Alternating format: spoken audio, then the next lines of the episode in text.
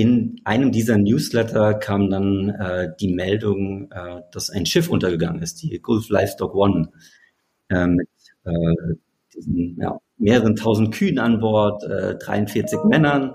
Und dann hatte ich irgendwie gedacht, okay, vielleicht ist das die, die eigentliche Geschichte, die bessere Geschichte, die relevantere Geschichte.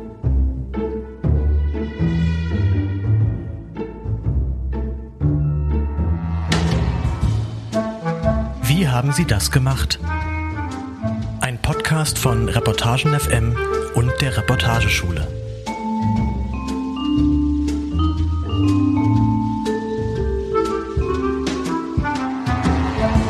Herzlich willkommen zu einer neuen Folge Wie haben Sie das gemacht? Einem Podcast von der Reportageschule Reutlingen und Reportagen FM. Ich bin Jonas Meyer und heute zu Gast ist Moritz Eislinger, Redakteur im Dossier der Zeit. Moritz, herzlich willkommen. Hallo Jonas, vielen Dank für die Einladung. Wir reden heute über deine Reportage Dem Sturm ausgeliefert, erschienen im Dossier der Zeit.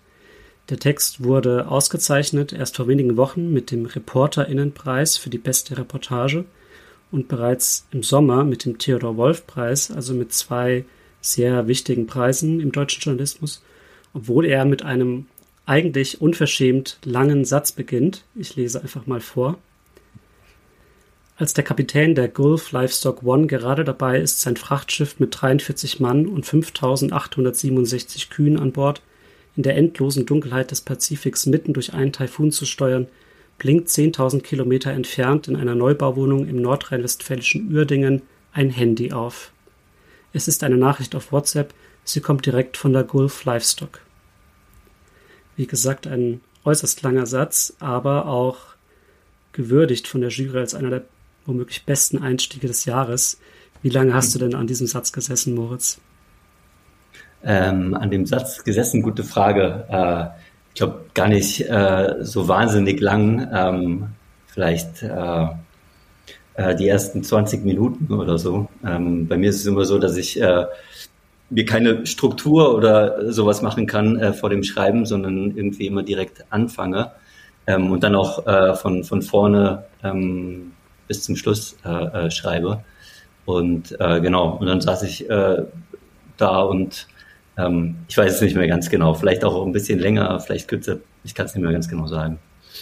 Du erzählst ja das Schicksal dieses Schiffes, insbesondere auch über das Schicksal von drei Besatzungsmitgliedern, nämlich einmal Lukas Orda, einem jungen Tierarzt aus Australien, der aber eigentlich aus Krefeld kommt, mit seiner Familie emigriert ist, und der auf diesem Schiff äh, für eine kurze Zeit mitfährt, bis dann sein fester Job beginnt. Dann einmal Juan Santos, der wie viele Seeleute aus den Philippinen stammt und auf dem Schiff die Wassertröge der Kühe auffüllt, das Deck putzt und andere Aufgaben macht, für die man sehr schlecht bezahlt wird und wo man nicht viel zu sagen hat. Und dann einmal Will Mainprice, ein Tierpfleger aus Australien, der Lucas Order unterstützen soll und der für die Freizeit seine Gitarre mitgenommen hat. Du hast jeweils mit Hinterbliebenen dieser drei Männer gesprochen, mit Eltern, Frau, Tante, besten Freund. Wie bist du denn an die rangekommen? Ähm, an die Familie ähm, Order habe ich mich als erstes gewandt, ähm, nachdem ich äh, beschlossen hatte, die Geschichte zu machen.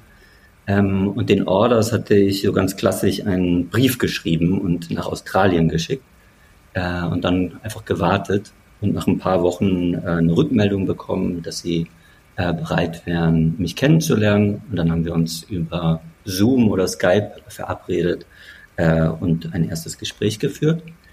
Ähm, die Tante von Juan Santos ähm, habe ich über, ähm, über die Orders angeschrieben. Also die hat mir einen Kontakt gegeben und äh, so bin ich auf die Tante gekommen und der hatte ich, glaube ich, per WhatsApp äh, geschrieben. Und ähm, ich glaube, bei dem besten Freund äh, von äh, ähm, dem australischen äh, Besatzungsmitglied, äh, dem hatte ich, glaube ich, eine E-Mail geschrieben. Und dann hast du die Termine ausgemacht, zweimal in Australien, einmal in Philippinen und bist dann, hast das quasi auf einen, bist da für einen Monat hingeflogen oder wie lief das? Ähm, genau, ich musste relativ lange warten, ähm, nach Australien zu fliegen, wegen der Pandemie. Australien hat ja eine der striktesten Einreiseregeln über, überhaupt äh, während der Pandemie. Ähm, aber ich wusste immer, dass ich unbedingt hin will, äh, dass ich die Geschichte jetzt nicht äh, kalt schreiben will oder kann, sondern nach Australien äh, reisen möchte, um die Familie zu treffen. Und deshalb ähm, habe ich gewartet und als dann die Grenzen aufgemacht wurden, äh, begann die Planung und äh, genau, und dann bin ich da für knapp zwei Wochen, glaube ich, äh, nach Australien. Und wie bist du aufmerksam geworden auf die Geschichte ursprünglich?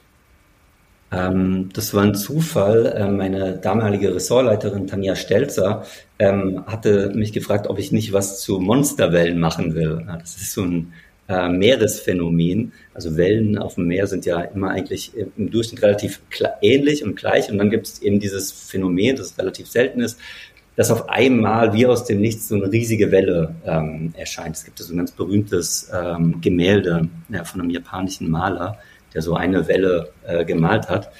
Ähm, und die galten lange Zeit als äh, Seemannsgarn, bis dann 1995 äh, bewiesen wurde, dass es die gibt. Diese Wellen, weil sie aufgezeichnet wurde. Und ähm, genau, die können Schiffe äh, zerstören, untergehen lassen und ähm, und da hatte ich mich mit beschäftigt und hatte mir in dem Zuge ähm, Newsletter abonniert. Newsletter über die Schifffahrt, übers Meer.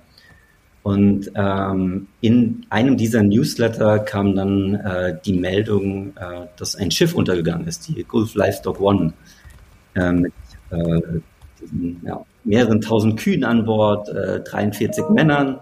Und ähm, dann ähm, hatte ich irgendwie gedacht, okay, vielleicht ist das die, die eigentliche Geschichte, die bessere Geschichte, die relevantere Geschichte und hatte meinen Ressortleitern davon erzählt und die meinten auch, ja, ähm, er macht das.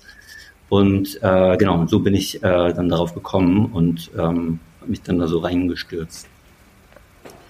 Beim Reporterinnenpreis äh, war ich genauso wie auch andere Schülerinnen und Schüler der Reportageschule ein Helfer hinter den Kulissen und durfte in der Jury-Sitzung für die beste Reportage mit dabei sein. Und da war dann zwar dein Text von Anfang an schon ein Favorit, aber es kam auch die Frage auf, ob denn eine Rekonstruktion die beste Reportage des Jahres werden darf. Einfach so aus der, sage ich jetzt mal, Reportagetheorie heraus, was die Szenen angeht, was so die Wahrhaftigkeit irgendwie angeht. Was würdest du denn darauf antworten? Ähm, ich kann das äh, gut verstehen, äh, die Diskussion. Ähm, ja, ich kann es gut verstehen. Äh, ich glaube, äh, dass Rekonstruktionen trotzdem äh, ihren Wert haben und ähm, wichtig sind, weil man eben nicht immer live dabei sein kann. Sieht das ja jetzt erst gerade wieder mit Israel und diesem Angriff der Hamas da gibt es ja jetzt auch äh, Rekonstruktion oder die, die ähm, Vorbereitung, äh, Recherchen zu Rekonstruktionen äh, von diesem Angriff. Und ich glaube, nur weil es eine Rekonstruktion ist, ähm, sollte man das jetzt nicht direkt abschwächen und sagen, okay, man war halt nicht live, live dabei und deshalb ist es per se schlechter, sondern ich glaube, äh, es ist, ist wichtig, auch im Nachhinein äh, von Tragödien, von Unglücken zu erzählen, ähm, mit Angehörigen zu sprechen und zu versuchen zu verstehen, warum äh, das passieren konnte. Hm. Was würdest du denn sagen, sind so vielleicht der Schlüsselmoment oder wichtige Schlüsselmomente für dich selbst gewesen, aber halt dann auch für den Text? Ich glaube, Schlüsselmomente waren die Nachrichten, die mir die Angehörigen zur Verfügung gestellt haben die WhatsApp-Nachrichten, Audioaufnahmen, äh, Videos, die die Männer an Bord gemacht haben, weil man so einen ja sehr ähm, direkten äh, Eindruck bekommen konnte, äh, was da passiert ist in den Wochen und dann auch Stunden vor dem Untergang. Ähm, da hatte ich das Gefühl äh, relativ schnell, ähm, als ich, nachdem ich wusste, dass es diese Nachrichten gibt, dass es wichtig ist, äh, diese Nachrichten äh, mit einfließen zu lassen in den Text. Und äh, ich glaube, die, das, das ist so der, ja, vielleicht der Schlüsselmoment für die, für die Dramaturgie äh, des Textes. Und ähm, die anderen sind eben die Begegnungen mit den Angehörigen. Ähm, du schreibst ja selbst, dass es schwierig ist oder dass das ein Thema ist, was vielen Menschen nicht bewusst ist in Deutschland, einfach dieses System der globalen äh, Schifffahrt. Wie hast du denn dann die Reportage aufgebaut oder war das etwas, was du irgendwie im Hinterkopf hattest beim Schreiben, wie du jetzt speziell deutsche LeserInnen ansprichst? Ähm, war das vielleicht auch der Grund, warum Lukas Order irgendwie dann zuerst kommt und nicht Juan Santos oder Will Mainprice oder wie hast du so darüber nachgedacht beim Schreiben?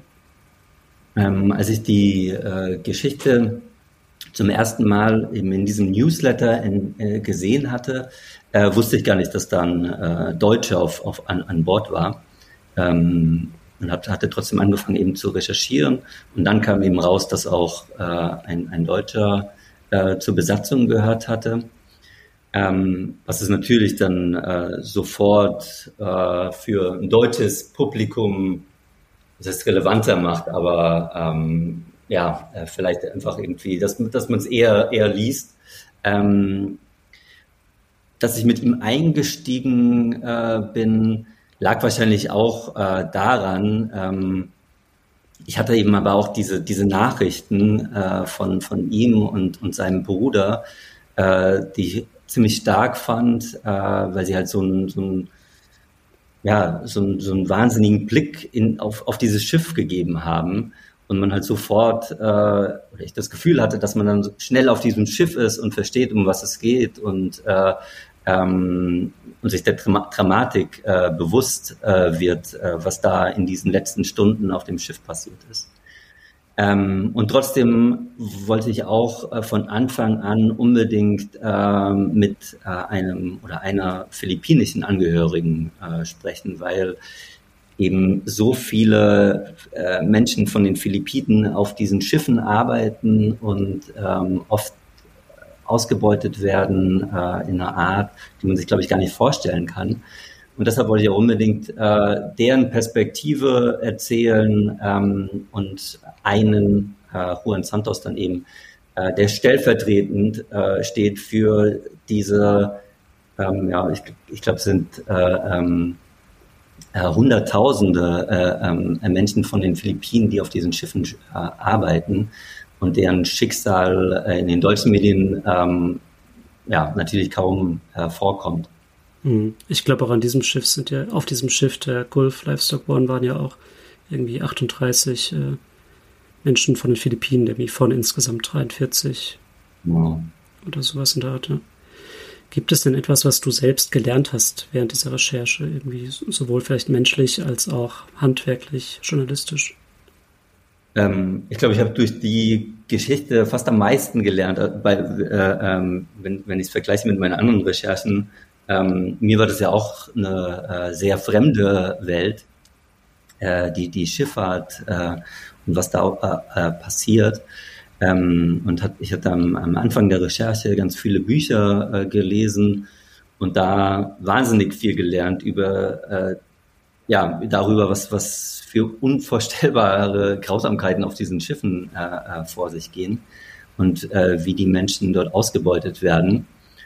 Ähm, und äh, natürlich, glaube ich, lernt man bei jeder Recherche ähm, dazu, ähm, eben wie man mit Menschen äh, ähm, umgeht, mit Angehörigen, mit Trauernden. Ähm, ich glaube, das lernt man einfach, ohne es wirklich irgendwie so bewusst, ja, ohne dass es einem bewusst wird, so, aber irgendwie, ähm, dass man ja immer wieder, äh, ähm, also ich, mir geht's so, dass ich immer wieder erstaunt bin, ähm, und äh, dankbar bin, äh, äh, dass ähm, eigentlich wildfremde Menschen einem auf einmal in so einer kurzen Zeit so ein Vertrauen äh, schenken und ihnen einem äh, irgendwie ihre Lebensgeschichte erzählen, äh, von ihren Gefühlen und Ängsten und Träumen und Hoffnungen erzählen, ähm, was glaube ich echt so ein wahnsinniges Privileg äh, ist, den wir haben äh, ähm, bei unserem Job.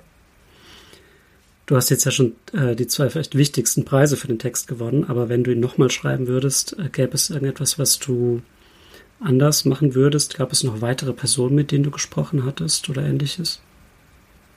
Ähm, es gab noch mehrere, das steht ja auch im Text, mehrere ähm, Angehörige ähm, der philippinischen Crewmitglieder, die ich angeschrieben habe. Ähm, das wäre natürlich toll gewesen, äh, auch äh, mit denen zu sprechen, aber ähm, wie ich im Text geschrieben habe, haben sich die meisten entweder gar nicht zurückgemeldet oder geschrieben, dass sie, dass sie sich nicht trauen zu reden, weil sie Angst haben. Ähm, das wäre natürlich etwas gewesen, äh, äh, was ich gerne noch gemacht hätte. Und äh, ich hätte auch gerne den äh, Räder, äh, diesen deutschen Räder, der ja auch vorkommt, äh, persönlich getroffen. Ähm, das wollte er ja nicht. Ähm, aber das wäre was gewesen, äh, was ich, äh, wenn es geklappt hätte, äh, noch gerne anders gemacht hätte, ja. Du schreibst ja öfter Auslandsreportagen, also ich glaube in diesem Jahr auch äh, aus Myanmar oder aus Bangladesch, besser gesagt, über die Volksgruppe der äh, Rohingya, die in Myanmar ja verfolgt werden, insbesondere aufgrund ihres Glaubens, muslimischen Glaubens, und auch über die Auswirkungen des Klimawandels in Indien. Würdest du sagen, dass ähm, Auslandsreportagen etwas sind, was zu wenig vorkommt in deutschen Medien, oder ist das etwas, was du dir, was so dein Steckenpferd ist, was du dir auf die Fahnen schreibst, oder? Ähm, also ist jetzt, glaube ich, gar nicht so mein Steckenpferd, ähm, sondern ähm, das war jetzt in diesen drei Fällen war es so, ähm, dass wir im Dossier jeweils gesagt haben, das ist wichtig und das wollen wir machen. Wir hatten jetzt äh, dieses Jahr, also jetzt im Dossier, relativ viele Auslandsgeschichten. Ähm, davor die Jahre, aber auch aufgrund natürlich der Pandemie, äh, waren das weniger. Ähm, deshalb glaube ich nicht, dass es zu wenige gibt. Äh, jedenfalls jetzt bei uns äh, gab es äh, glücklicherweise nicht zu wenige. Ähm, und ja, ich glaube, es ist super wichtig natürlich, äh, dass es, dass es die gibt, dass es die Ressourcen dafür gibt. Ähm, zeitgleich hat man auch gemerkt, jetzt bei, bei, beispielsweise bei dem Dossier über die Rohingya, ähm, dass es glaube ich zumindest online, äh, ähm, wo die Zahlen messbar äh, sind, nicht sehr viel gelesen wurde. Ähm, also es ist halt immer so ein, zum Glück ist es bei uns nicht so, dass, dass diese Zahlen irgendeine Rolle spielen und ähm, dass wir uns äh, davon leiten lassen. Ähm, aber man merkt eben, äh, dass es bei Lesern und Leserinnen ähm, oft nicht so, ein, so einen Anklang findet, äh, so eine Geschichte eben wie über die Rohingya in Myanmar äh, oder beziehungsweise in Bangladesch. Ja, vielen Dank, Moritz, äh, für deine Antworten ja. zu deinem Text, dem Sturm ausgeliefert. Reportage erschienen im Dossier der Zeit. Ich wünsche dir frohe Weihnachten und ein frohes neues Jahr.